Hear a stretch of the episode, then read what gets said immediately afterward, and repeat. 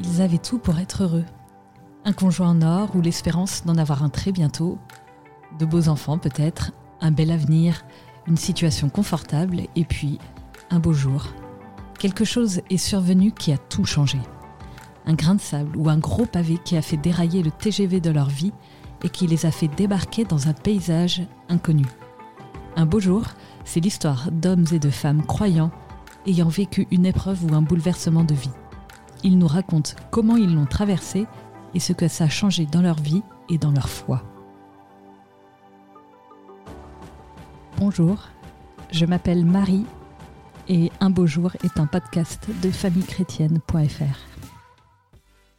Aujourd'hui, je rencontre Chantal. Chantal, c'est la maman de Marie, 5 ans.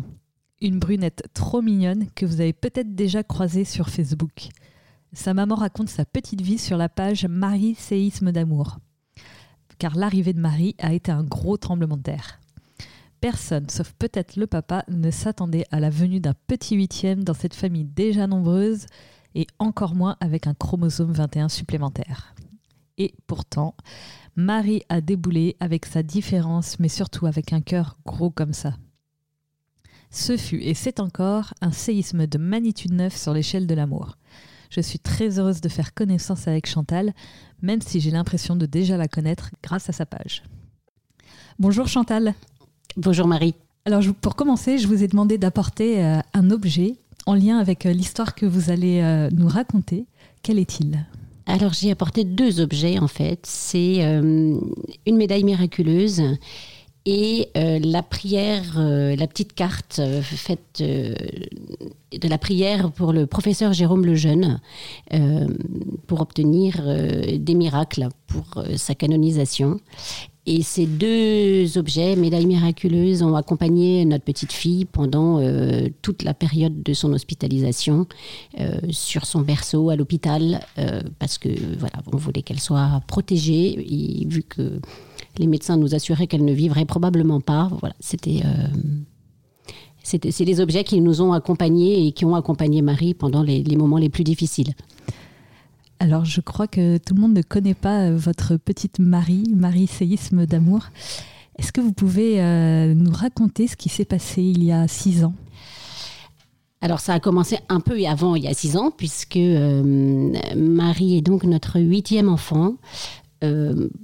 Grossesse pas prévue, pas programmée. Et voilà, on trouvait que moi, avec 7, j'étais bien, j'étais... prête à reprendre le travail et à sortir un peu des couches et de tout ça. Cette 8e grossesse s'annonce et dès les premières échographies, le médecin nous explique qu'il ne voit pas d'artère au cœur et que ce bébé n'est pas viable. Alors, la providence est toujours assez étonnante parce que j'avais un peu des pieds de plomb à une nouvelle grossesse avec beaucoup de grands à la maison, etc. Mais là, de savoir qu'on m'annonçait un bébé pas viable, tout d'un coup, ça a fait ressortir en moi tout mon côté maternel, et il était hors de question qu'on ne se batte pas pour cette petite puce. Et en sortant de chez l'échographiste, je téléphone en larmes à mon mari pour lui expliquer qu'a priori il y avait quand même un très très gros problème. Il me répond qu'il s'en doutait.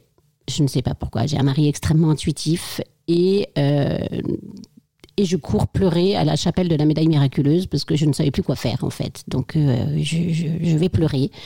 Et le soir, quand mon mari rentre du bureau, il m'explique qu'il est allé pleurer à la médaille miraculeuse aussi. Donc finalement, s'imposait pour nous et le prénom et la consécration de cet enfant, vu qu'humainement, les médecins nous disaient qu'il ne pouvait rien. Il fallait qu'on demande à la Sainte Vierge de faire quelque chose. Elle a promis au pied de cet autel qu'elle répandrait des grâces. Et ben, on est allé très concrètement lui demander la vie de notre enfant. Et voilà, et on a vécu 3 semaines assez compliquées où il fallait cacher au grand nos angoisses, garder le sourire dans la journée et le soir pleurer d'angoisse. Moi, j'étais terrorisée à l'idée de perdre un enfant. Enfin, c'était quelque chose... le médecin m'avait dit qu'elle se développerait normalement dans mon sein, mais qu'elle mourrait à la naissance. Et donc, on a attendu 3 semaines le rendez-vous chez un cardiopédiatre spécialisé qui faisait donc des échographies cardiaques in utero. Et on est tombé sur un médecin extraordinaire qui a su, avec beaucoup de pédagogie, nous expliquer qu'il prendrait le temps, mais qui ne dirait rien pendant un examen assez long. Et après, il nous a dit voilà, qu'il voyait une vie possible, qu'effectivement, il y avait une grosse malformation cardiaque très lourde qui s'appelle une tétralogie de Fallot complexe, mais que ça rentrait dans le cadre d'opérations qu'il savait faire, mais que ça ne voulait pas dire que Marie s'en sortirait. Ça reste des choses très compliquées, mais que la vie était possible. Et on s'est accroché à ça et à cet espoir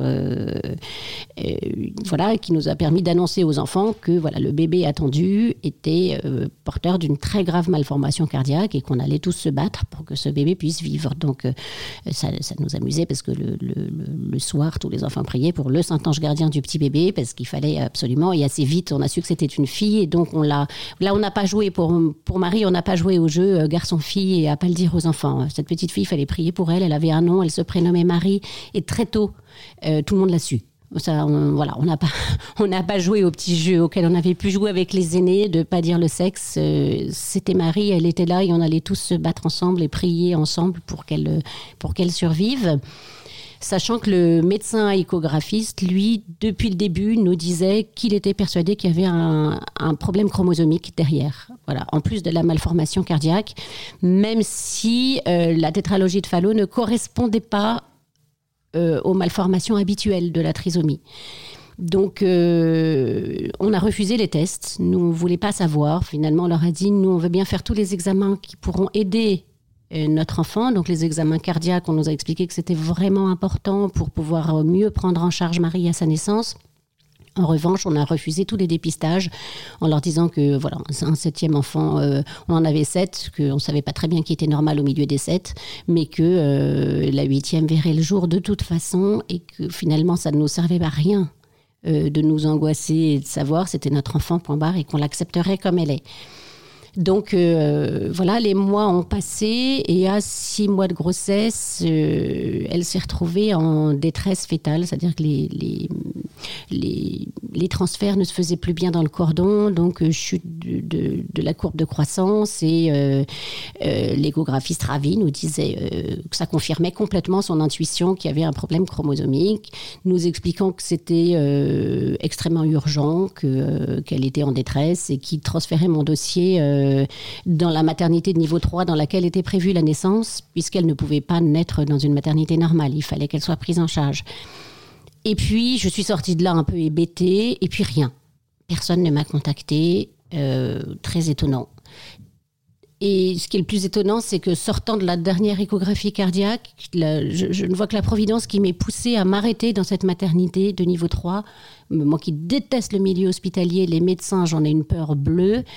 Il a fallu que je m'arrête, que je monte au service maternité, que je tombe sur la seule sage-femme que je connaissais qui était de garde ce jour-là, et que je lui explique que j'étais étonnée de ne pas avoir de nouvelles parce que on m'avait dit qu'on me contacterait très vite et que ça se passait mal. Et la sage-femme est devenue livide, est allée voir mon dossier me disant « mais il ne m'a rien transmis ». Et m'a dit « on descend immédiatement aux urgences ». Du coup, on est descendu aux urgences, moi j'étais un peu sonnée, mais voilà, je me disais que c'était juste bien de faire le truc. Et là, ils m'ont dit détérioration énorme en 1 semaine, puisqu'ils avaient récupéré les examens entre-temps. On vous garde, vous ne pouvez pas repartir. Donc là, c'était un choc énorme, parce que j'avais les 7 à la maison, rien n'était prévu. J'étais à 33 semaines de grossesse. Mmh.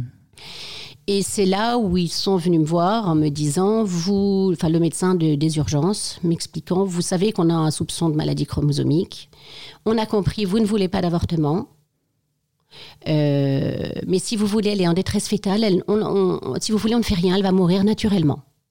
Mmh. Du coup, j'étais seule, mon mari n'était pas là, j'étais vraiment passée comme ça, j'avais 5 minutes pour répondre. J'ai pas compris, il fallait que vous répondiez quoi ? Il fallait que il me disait, elle est en détresse fétale, soit on fait quelque chose, soit on a compris, vous ne voulez pas d'IMG, mais on la laisse comme ça, elle va mourir. Et du coup, j'ai demandé 5 minutes pour réfléchir. Je suis sortie en me disant, c'est terrible parce que ça avait beau être ma 8e, moi, je n'avais jamais eu d'enfant prématuré. Je ne savais pas ce que c'était.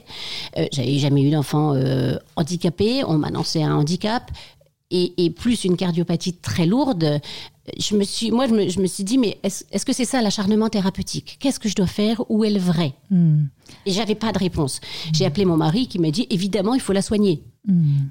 Mais moi, j'étais en doute, en fait. Je ne savais pas. Et j'ai appelé une amie médecin gynéco, Kato, à laquelle je savais que je pouvais me confier, qui providentiellement, en plein milieu de ses consultations, m'a répondu et m'a dit cette phrase, « Tu retournes les voir. » Et tu leur poses la question, si vous n'aviez aucun soupçon de maladie chromosomique, est-ce que vous feriez la même proposition ? Et donc j'y suis allée. Et ils m'ont répondu, mais non madame, à ce terme, à 33 semaines, n'importe quel enfant vit. J'ai dit, mais ma fille, elle s'appelle Marie, c'est n'importe quel enfant. C'est pas un projet parental dont on va seriner toute la grossesse. Donc elle a le droit de vivre, donc elle aura droit aux mêmes soins que n'importe quel autre enfant. Après, c'était lumineux, si vous voulez. Mais j'ai vraiment eu cet instant de doute et d'angoisse épouvantable en me disant, où est le bien ?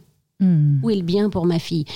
Et après, donc du coup, Marie est née 48 heures après. Ils m'ont boostée à la cortisone pour essayer de maturer les poumons. Et comme son état se dégradait énormément, ils l'ont sortie donc, par césarienne à 33 semaines. Je me rappelle, c'était très difficile parce que c'était la veille de la confirmation de ma fille à laquelle je n'ai pas pu assister du coup. Voilà, parce que c'était pas possible. C'est sûr.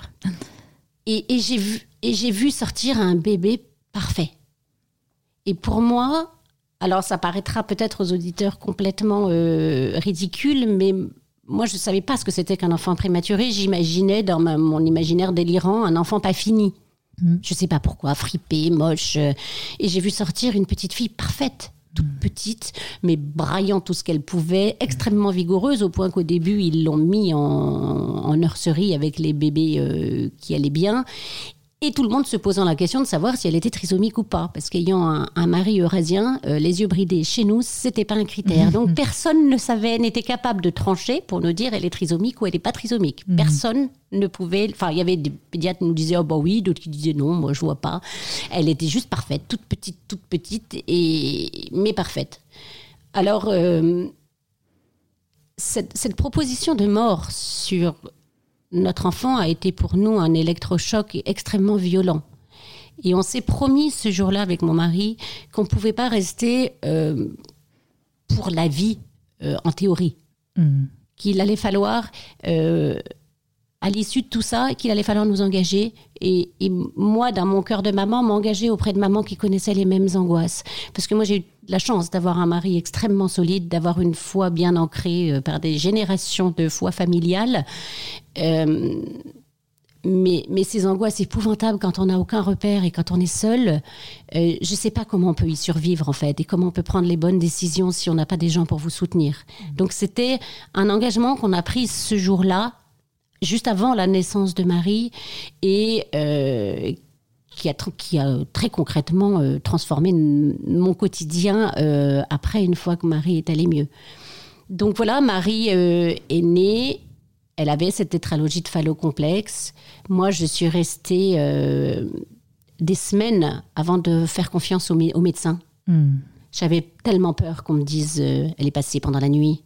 Ah oui, comprenez, coup, c'est terrible en fait, parce que quand on vous fait un diagnostic de mort sur votre enfant, vous ne faites plus confiance à personne.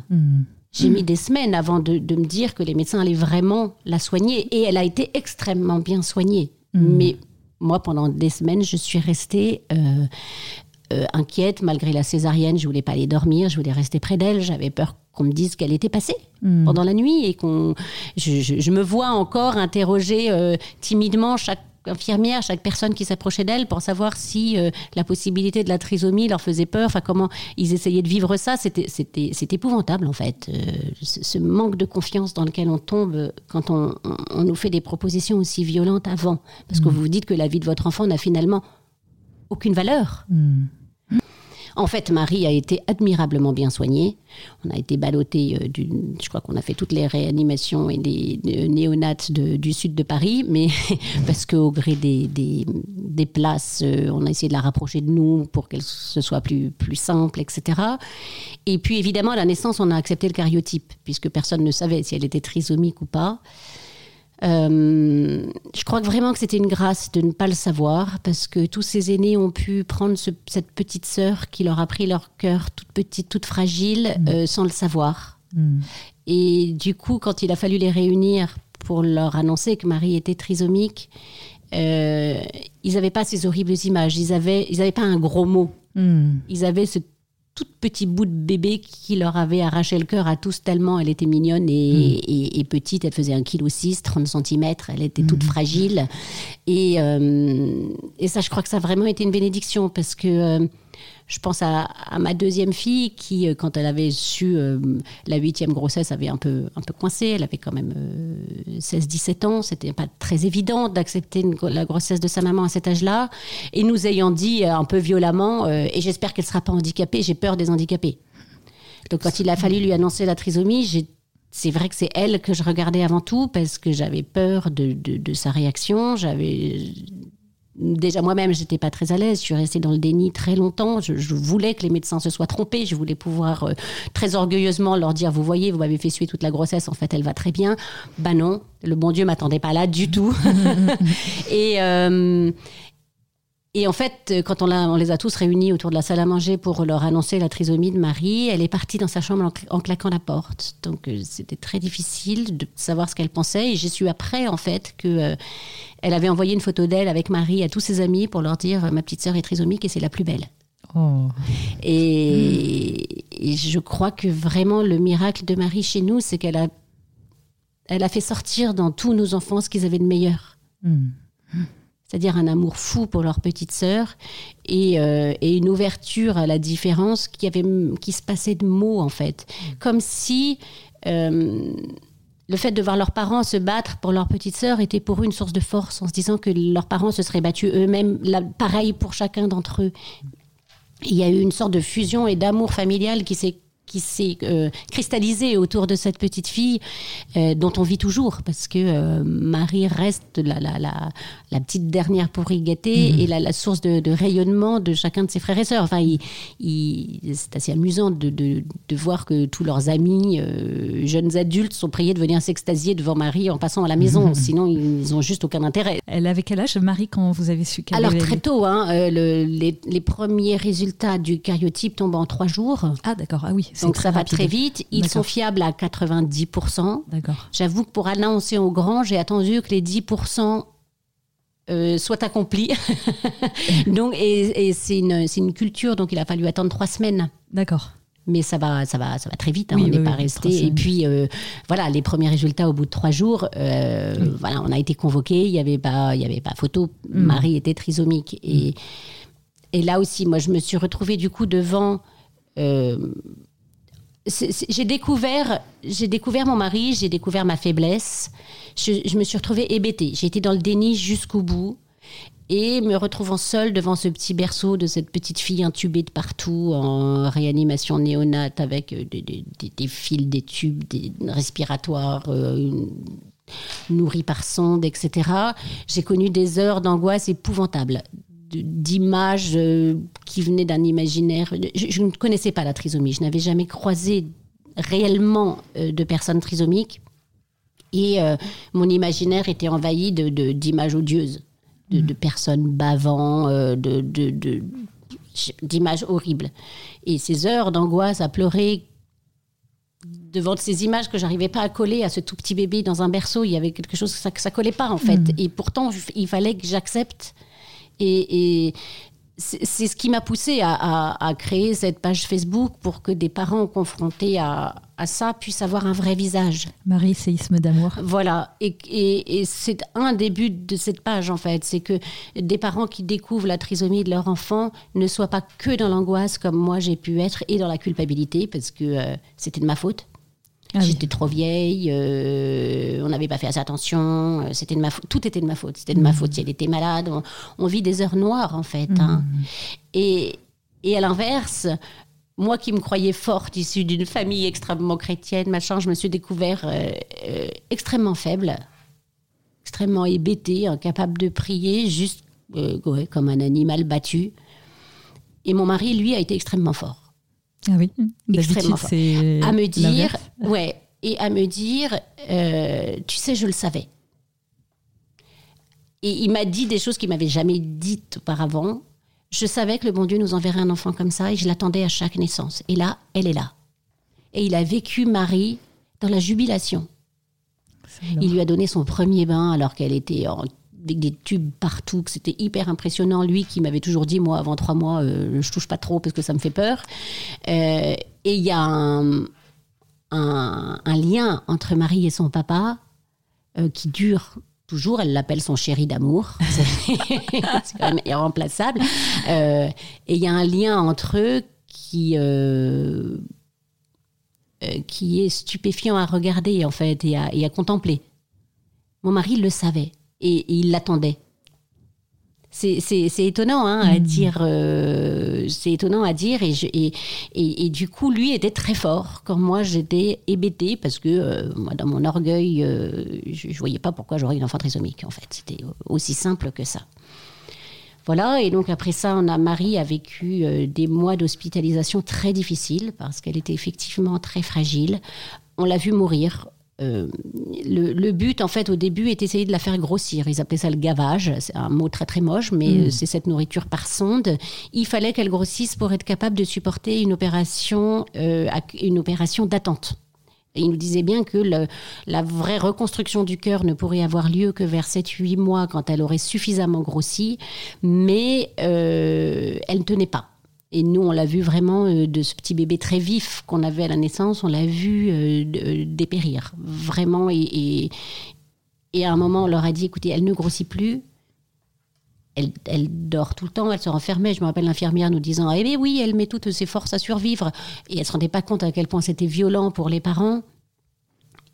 Du coup, on a vraiment insisté pour qu'elle soit opérée. Elle faisait un peu plus de 2 kilos. Et le cardiopédiatre, qu'on a toujours beaucoup apprécié, parce qu'il a toujours été vrai avec nous, nous a expliqué que cette opération était extrêmement risquée, parce que le plus petit matériel chirurgical qu'ils avaient était trop gros pour elle. Donc il disait, le cœur est en manque, parce qu'à cause de la malformation, voilà, les échanges ne se font pas bien, mais après les échanges se feront beaucoup trop, et il est très possible qu'elle ne le supporte pas non plus. C'est très critique. Mais comme de toute façon, on voyait qu'elle allait mourir, on leur a dit, essayez, parce qu'on n'a rien à perdre, en fait. On voit bien qu'elle est en train de mourir. Et donc, ils ont tenté cette opération en nous disant qu'il y avait 48 heures extrêmement critiques, où on ne savait pas si elle allait survivre ou pas. Je me rappelle, à chaque fois qu'on appelait en riant, on disait, elle est fragile, votre petite. Donc, on s'attendait au pire, et on vit ces périodes...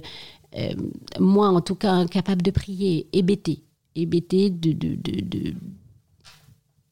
à s'occuper toute la journée pour être sûre d'une sorte de nébuleuse, de peur d'entendre votre téléphone sonner pour vous dire que c'était fini.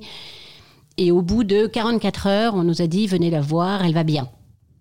Donc, on fonce sur la voiture pour courir en réa, et on essaye d'arriver en réanimation. Et là, au moment de rentrer, on nous dit, vous ne pouvez pas rentrer, elle vient de faire un malaise. Merci. Donc vous redescendez dans le hall d'accueil et on vous tient au courant. Et on a passé des heures et des heures sans nouvelles. On essayait d'avoir des nouvelles, on disait, ils sont toujours sur elle, donc ils réopéraient, en fait. Elle a fait ce qu'on appelle une thrombose du blaloc, c'est-à-dire le petit tube de dérivation qu'ils avaient posé dans son cœur pour le faire fonctionner. Il y a un caillot de sang qui le bouchait. Et au bout on a dû attendre 6 ou 7 heures, on a été reçus par le cardiopédiatre qui nous a dit, c'est raté, on n'a pas réussi à déboucher ce tube, c'est trop petit. Cette partie-là de l'opération est complètement ratée.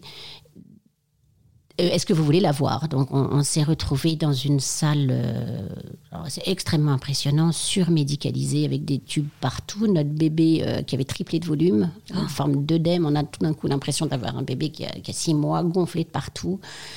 Et Et là, on a pleuré, quoi. On pensait que c'était la fin. Mmh. On s'est dit, c'est fini. Enfin, Donc, voilà, on lui a... On est resté près d'elle un petit moment. On ne pouvait pas, en plus, il était très tard. Hein. Tout ça avait pris un temps fou. Il était très tard. On est rentré.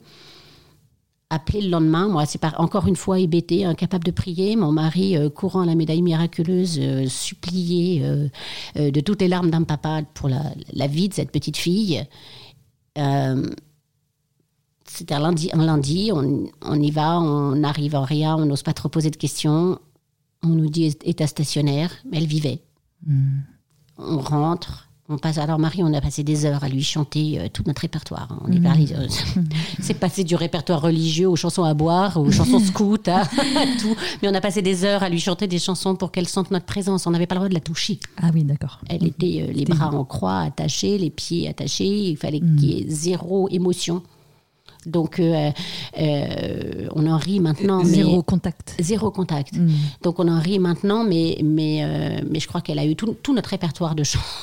Tout votre chant, amour par le chant. Voilà, on chantait autour d'elle pour essayer qu'elle sente qu'on était là. Mmh. Et le lendemain, le mardi, on arrive toujours hébété, ne sachant pas trop, et on tombe sur une nouvelle équipe. On demande comment elle va, et l'infirmière nous dit « Oh, bah, ça va très bien ». On dit « Comment ça, ça va très bien ?»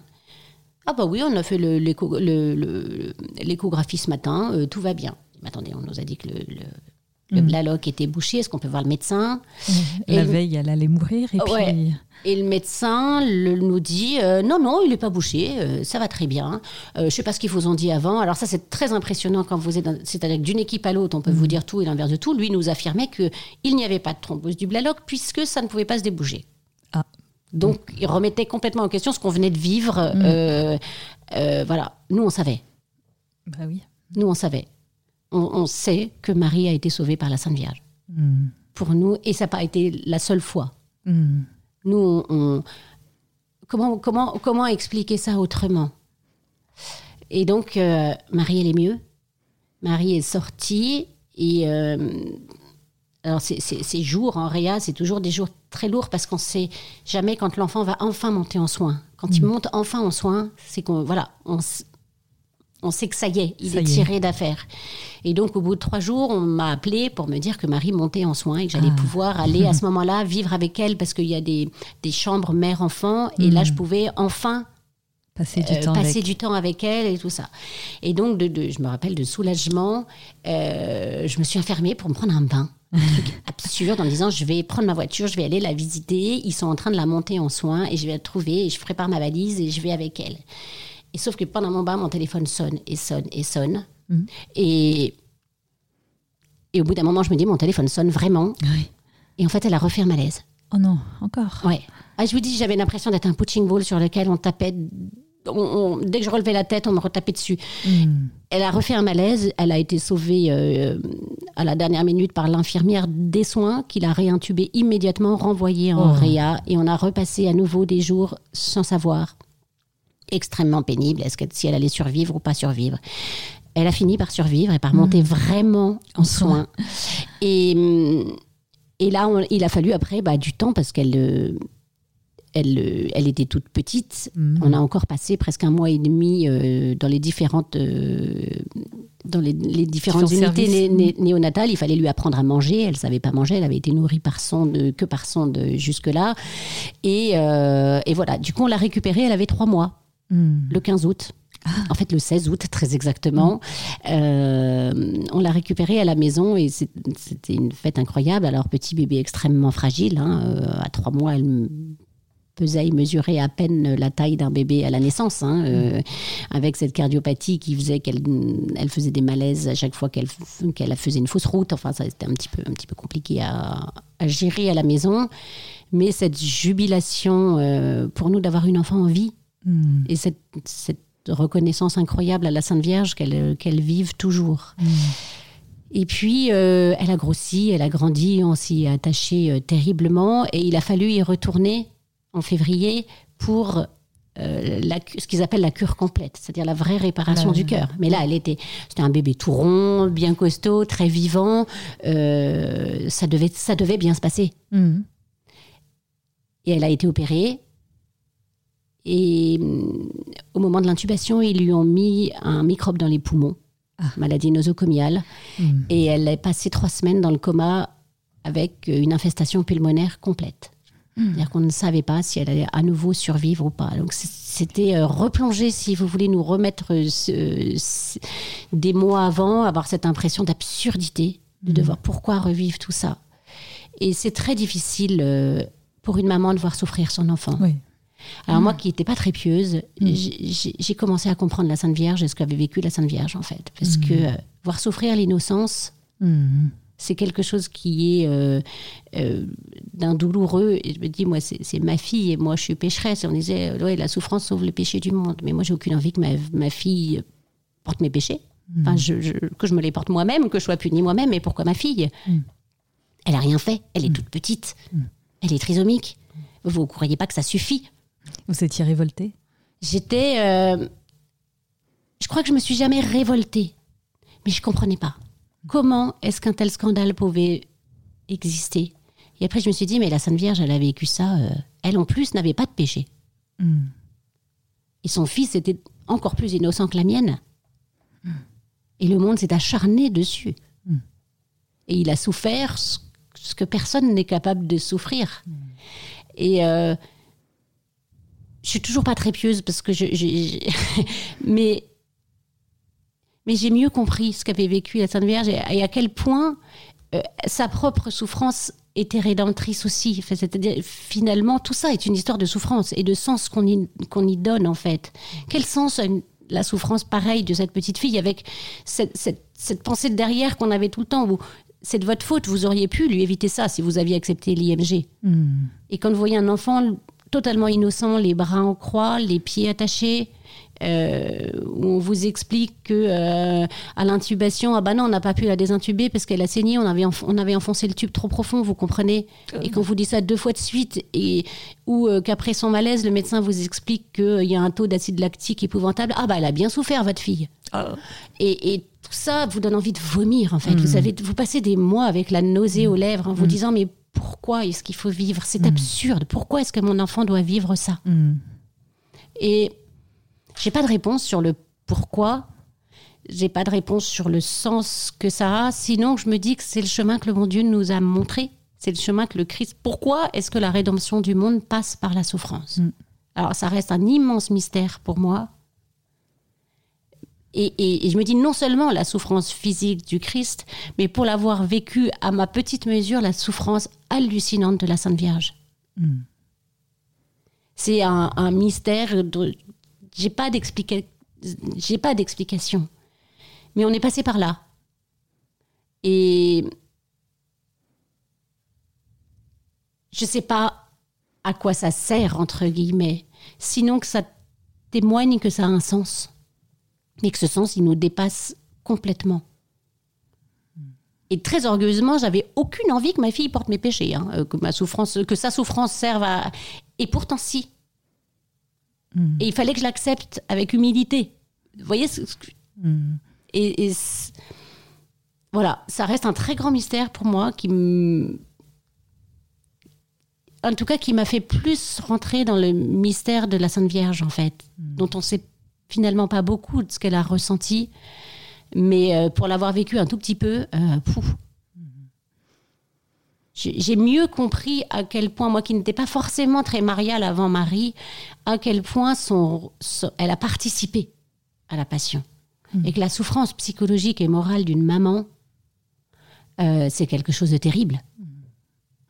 C'est quelque chose de terrible, en fait. Presque plus que la souffrance physique où on est dans l'action et où on subit. Alors c'est peut-être ridicule de dire que...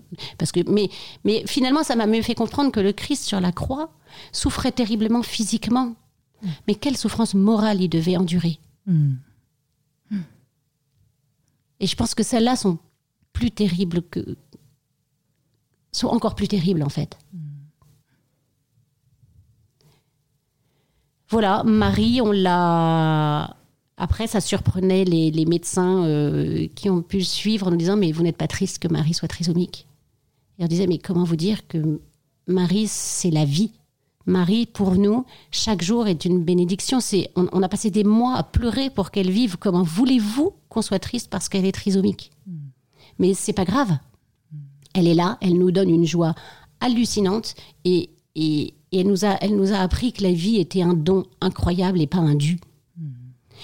Et j'allais dire, sa trisomie nous a tous fait énormément grandir pour ça, parce que tout ce qui paraît normal avec un enfant, entre guillemets, normal, vous découvrez que c'est un miracle.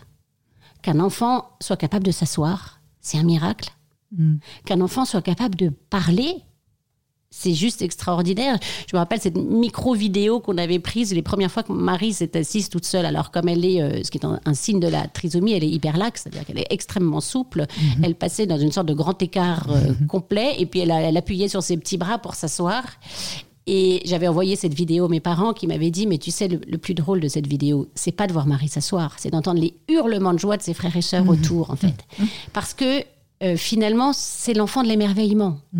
Chaque pas qu'elle franchit, on vous annonce un handicap mental. Chaque pas franchi vous paraît un petit miracle à chaque fois. Qu'elle a appris à s'exprimer au début en langage des signes, qu'elle soit capable à 10 mois, 12 mois de dire « s'il vous plaît » en signe, « je veux manger du pain ». C'est juste quelque chose d'extraordinaire. Parce que vous dites, mais l'intelligence est là. Et c'est pas un dû, l'intelligence. C'est juste extraordinaire qu'un être humain soit intelligent. Et finalement, cet enfant nous a appris l'émerveillement. Et l'émerveillement, une sorte de jubilation qui règne dans notre maison depuis que Marie est là, où on se dit... Alors, évidemment, c'est beaucoup de travail. Je ne vais pas dire la trisomie, c'est simple et c'est facile. Mais c'est énormément de travail parce que c'est des enfants qui sont dans la complète dépendance. Pour s'éveiller, ils ont besoin de vous. Si vous ne vous en occupez pas, ils ne s'éveilleront pas tout seuls. Pour parler, elle doit apprendre comment on articule, où on articule. Elle doit apprendre chaque son. C'est des enfants qui bossent 10 fois plus que nous parce qu'on fait de manière intuitive tout un tas de choses. Elle doit les apprendre. Et cette très grande pauvreté, en fait, de l'enfant trisomique est quand même une belle école pour nous, on est là pour la mettre en valeur, parce qu'elle est la plus petite. On est là, nous, pour donner le meilleur de nous-mêmes. Et en faisant ça, c'est nous qui nous grandissons. On l'aide à grandir, mais en fait, c'est nous qui nous grandissons, d'être capables de se donner au plus petit. Et quelle joie quand elle y arrive et qu'elle franchit des étapes. Elle va comment aujourd'hui ? Elle va bien. Elle va bien, du haut de sa trisomie. C'est une petite fille de 6 ans qui est en CP ordinaire. Elle apprend à lire, beaucoup plus difficilement à écrire et avec beaucoup de poésie à compter. Ça reste des choses qui ne lui parlent pas forcément plus que ça. Mais elle va au mieux de ses 6 ans et de sa trisomie et de l'accueil qu'on arrive à trouver auprès d'enseignants. C'est un autre combat, pas forcément facile. Parce qu'on peut dire que du coup, il y a votre mari qui a fait beaucoup pour vous aider à dépasser cette épreuve, mais il y a aussi Marie elle-même, en fait, finalement, qui a changé votre cœur et qui a changé votre regard. Changer mon regard, certainement, parce que moi aussi, j'avais peur du handicap. Franchement, je crois qu'il faut le vivre pour l'apprivoiser. Et puis, en fait, c'est surtout, je me dis, parfois, le handicap est un mot absurde. Qu'est-ce que ça veut dire, en fait ? Marie est Marie. Marie, c'est une petite fille. La trisomie, c'est une de ses caractéristiques. Comme l'un de mes enfants peut être daltonien. Alors, bien sûr que ça prend plus de place. Je ne veux pas atténuer et dire que c'est facile et que c'est rose. Non, c'est ni facile ni rose. On souhaite à personne d'avoir un enfant trisomique.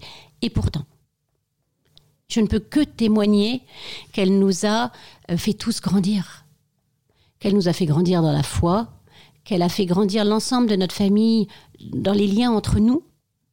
Je pense que ça a fait passer l'adolescence de bien nos grands. Je ne peux pas regretter que Marie soit comme elle est, parce qu'elle est comme elle est, une source incroyable pour nous de remise en question et de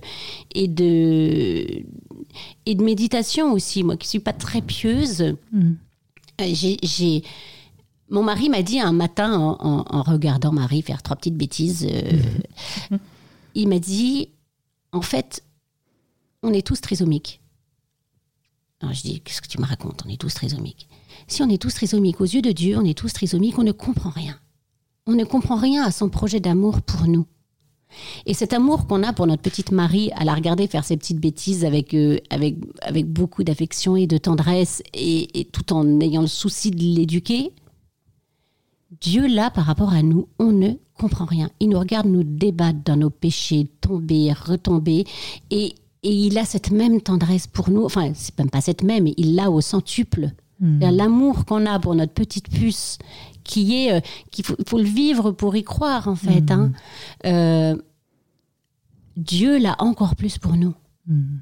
Et on est des trisomiques de la grâce. On ne comprend rien au plan d'amour incroyable que Dieu a pour nous.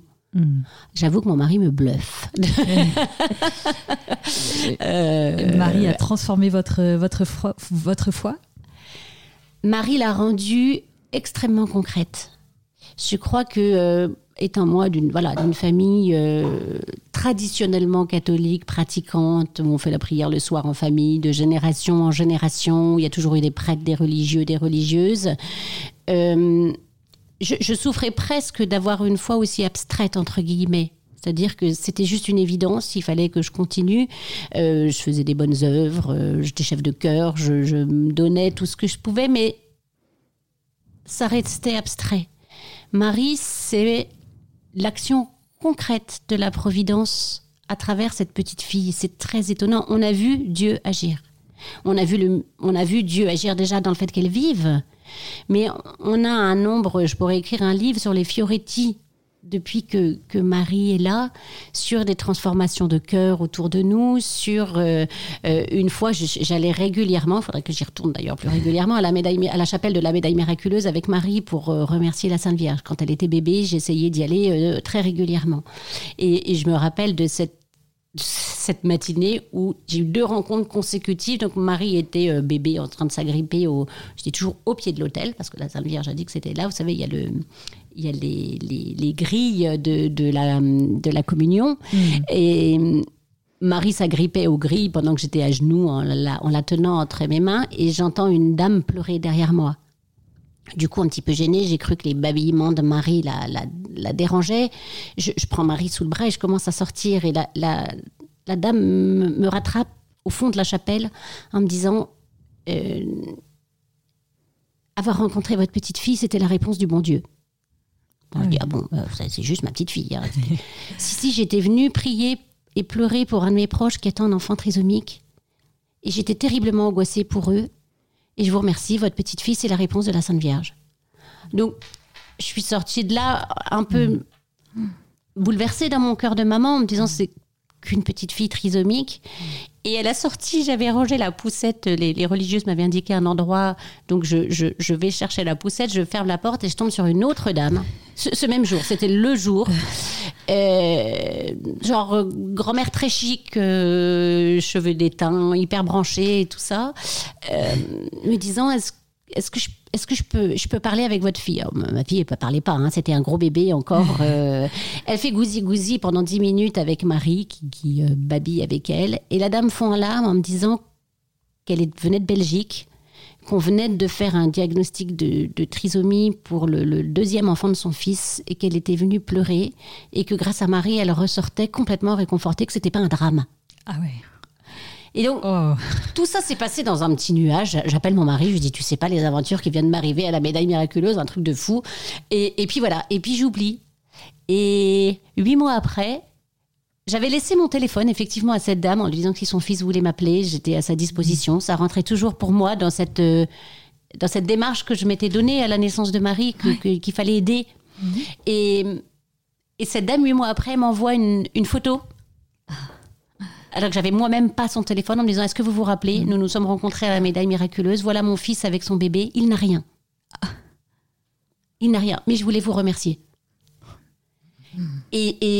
Et voilà, ça fait partie de petits Fioretti autour de la vie de Marie. Il y en a plein, des gens qui ont pu me contacter sur la page aussi de Marie, pour soit à cause de cardiopathie très lourde, ou juste le fait de les remettre dans leur amour de parents, en leur disant, mais votre enfant n'est pas un monstre, c'est votre enfant, vous avez le droit de l'aimer, vous avez le droit de vous battre. Vous avez juste le droit de dire au médecin ce que nous, on leur a dit à un moment.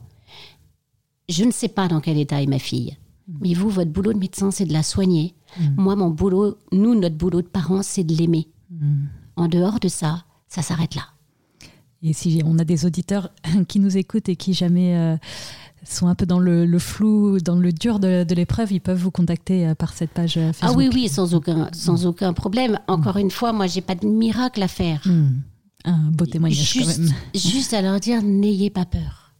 N'ayez pas peur, votre enfant et quel que soit... Enfin, de toute façon, qui peut vous garantir qu'un enfant dit « normal » sera normal, ou qu'il n'aura pas un accident un jour, ou que... Qui peut garantir ? L'accident de la trisomie, il arrive au moment de la conception. Voilà, c'est tout. Mais c'est votre enfant. Ça fait partie de ses caractéristiques, et quelque part, Marie nous donne la mesure de la vie, et la mesure de la vie, c'est pas que cette vie. C'est pas que la réussite sociale, où effectivement elle ne sera pas dans les meilleurs, elle ne fera pas Polytechnique, on est tous d'accord là-dessus. Mais enfin, d'abord, je ne suis pas sûre d'avoir beaucoup d'enfants qui fassent Polytechnique, enfin, pour l'instant j'en ai même aucun. Et ensuite, quelle est la mesure de la vie ? Je crois que j'ai lu dernièrement, je crois que c'est sur Aletheia, le témoignage d'une filleule qui racontait son parrain trisomique qui avait déposé au pied de la Sainte Vierge un petit mot disant « je suis laid, je suis lent, mais au ciel, je ne le serai plus ». Je crois que nos enfants sont témoins de ça, en fait. C'est qu'ils ont une valeur qui est beaucoup plus importante et qui est indiciblement liée. Ils sont l'image du Christ. Il y a quelque chose de très christique dans le traitement de la trisomie dans notre monde actuel. Quelque part, les saints innocents, c'est des enfants trisomiques. On sait les dépister, on s'acharne sur eux. Or, à l'image du Christ, ils ne sont qu'amour. Ils ne demandent qu'une chose, c'est à aimer et à être aimé. Un peu, c'est ce que disait Fabrice Adjadj en les appelant les surdoués de la communication. Finalement, c'est leur atout le principal. Et ça, on le voit, moi, une petite Marie qui, dans la rue, dit bonjour à tout le monde, et en regardant tout le monde dans les yeux, dire « bonjour !» et fait réagir. C'est très drôle dans les rues de Paris. De voir la réaction des gens. Et ils ne sont pas habitués à Paris. Les gens ne sont pas habitués. Et en même temps, les gens sont très agréablement surpris. C'est, bon, à part ceux qui ont les écouteurs sur les oreilles et le nez sur leur téléphone, mais en général, les gens sont heureux. Les gens s'arrêtent en lui disant, à chaque fois, en lui disant, et Marie leur dit « ça va ?» N'écoute pas la réponse et continue sur son petit vélo. Mais c'est surdoué de la communication. Et je crois vraiment ce que le Christ a dit, que leurs anges contemplent la face du Seigneur. Au ciel, ils vont nous dépasser, mais de 100 coudées. Et pourquoi ? Parce qu'ils sont transparence. Marie, pour moi, c'est une autoroute de la grâce. Alors, c'est qu'une petite fille qui va faire ses bêtises, qu'on doit éduquer, parce qu'elle commence à faire ses petits caprices. Mais ils n'opposent rien à la grâce. Ils n'ont pas cet orgueil, puisqu'ils ne peuvent pas compter sur leur orgueil humain, d'intelligence et de... Ils sont là.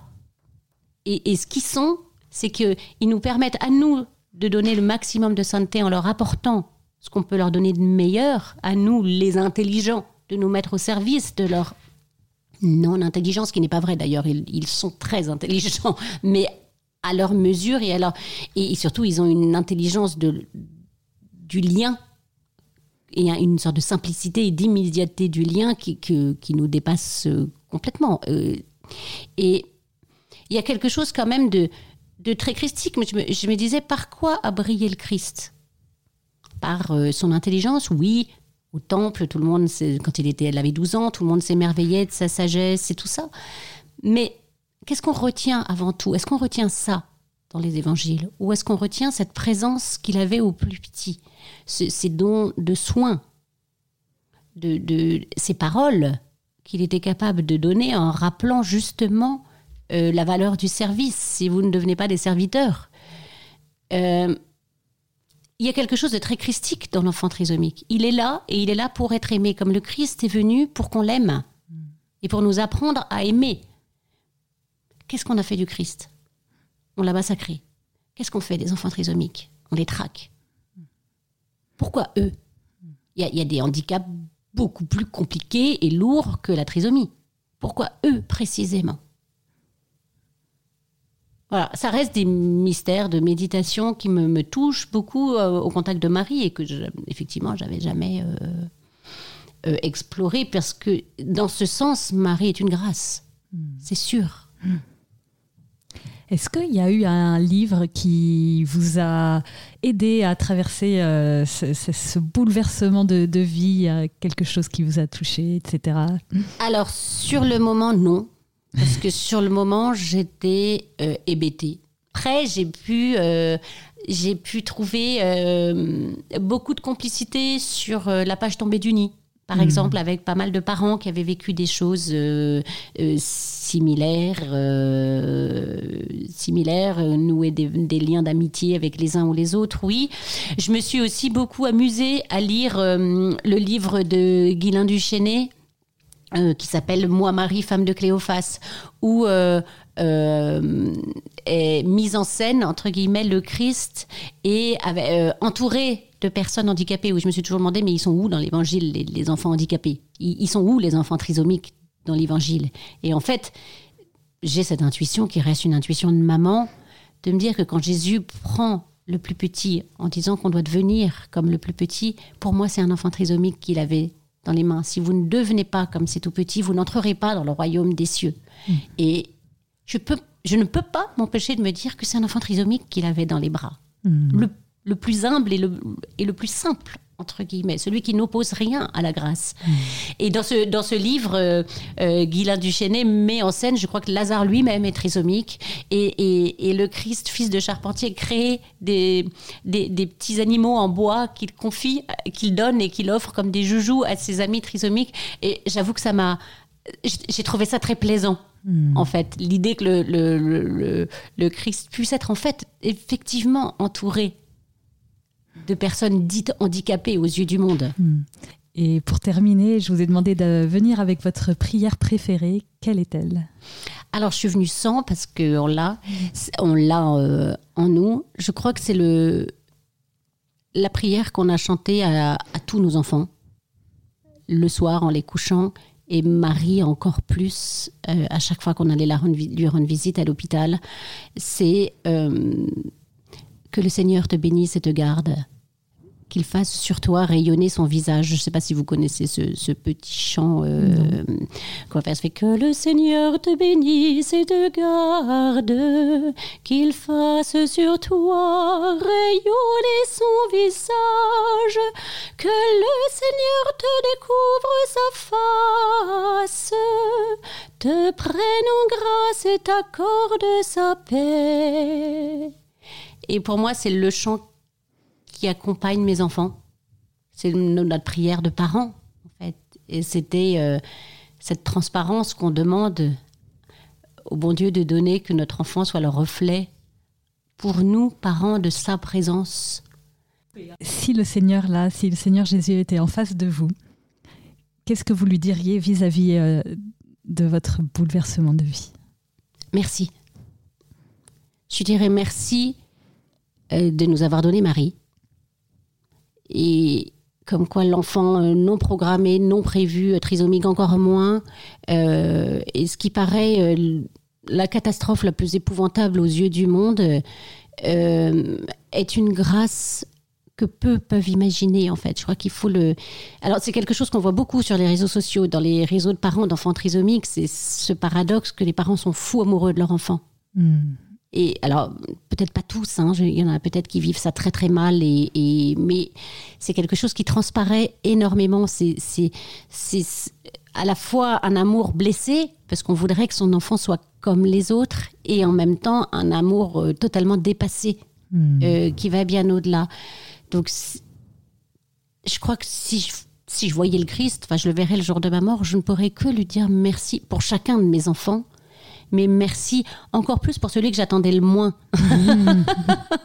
Merci beaucoup, Chantal. Je vous en prie. Merci de nous avoir écoutés. J'étais très contente de recevoir Chantal et cette conversation m'a beaucoup enrichie. Et vous, qu'en avez-vous pensé ?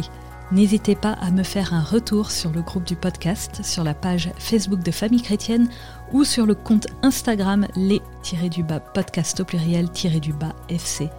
D'ailleurs, n'hésitez pas à vous y connecter régulièrement. Vous y trouverez les références des ouvrages cités dans l'épisode, la photo de l'objet apporté et d'autres surprises. Si vous avez envie de poser une question à Chantal, postez-la en commentaire de ses réseaux sociaux.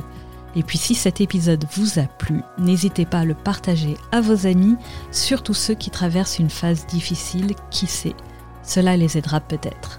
Enfin, ceux qui nous écoutent via iTunes ou Apple Podcast, si vous pouviez mettre une note de 5 étoiles, cela permettrait au podcast de remonter dans les recommandations et de le faire connaître à plus de monde. Un grand merci et à bientôt. Famille chrétienne vous invite à vivre le temps de carême avec ses contenus dédiés. Articles, podcasts, vidéos, newsletters vous aideront à méditer et à vous recentrer sur l'essentiel. N'attendez plus et abonnez-vous au magazine à partir de 2,90 € par mois. Rendez-vous sur boutique.famillechrétienne.fr.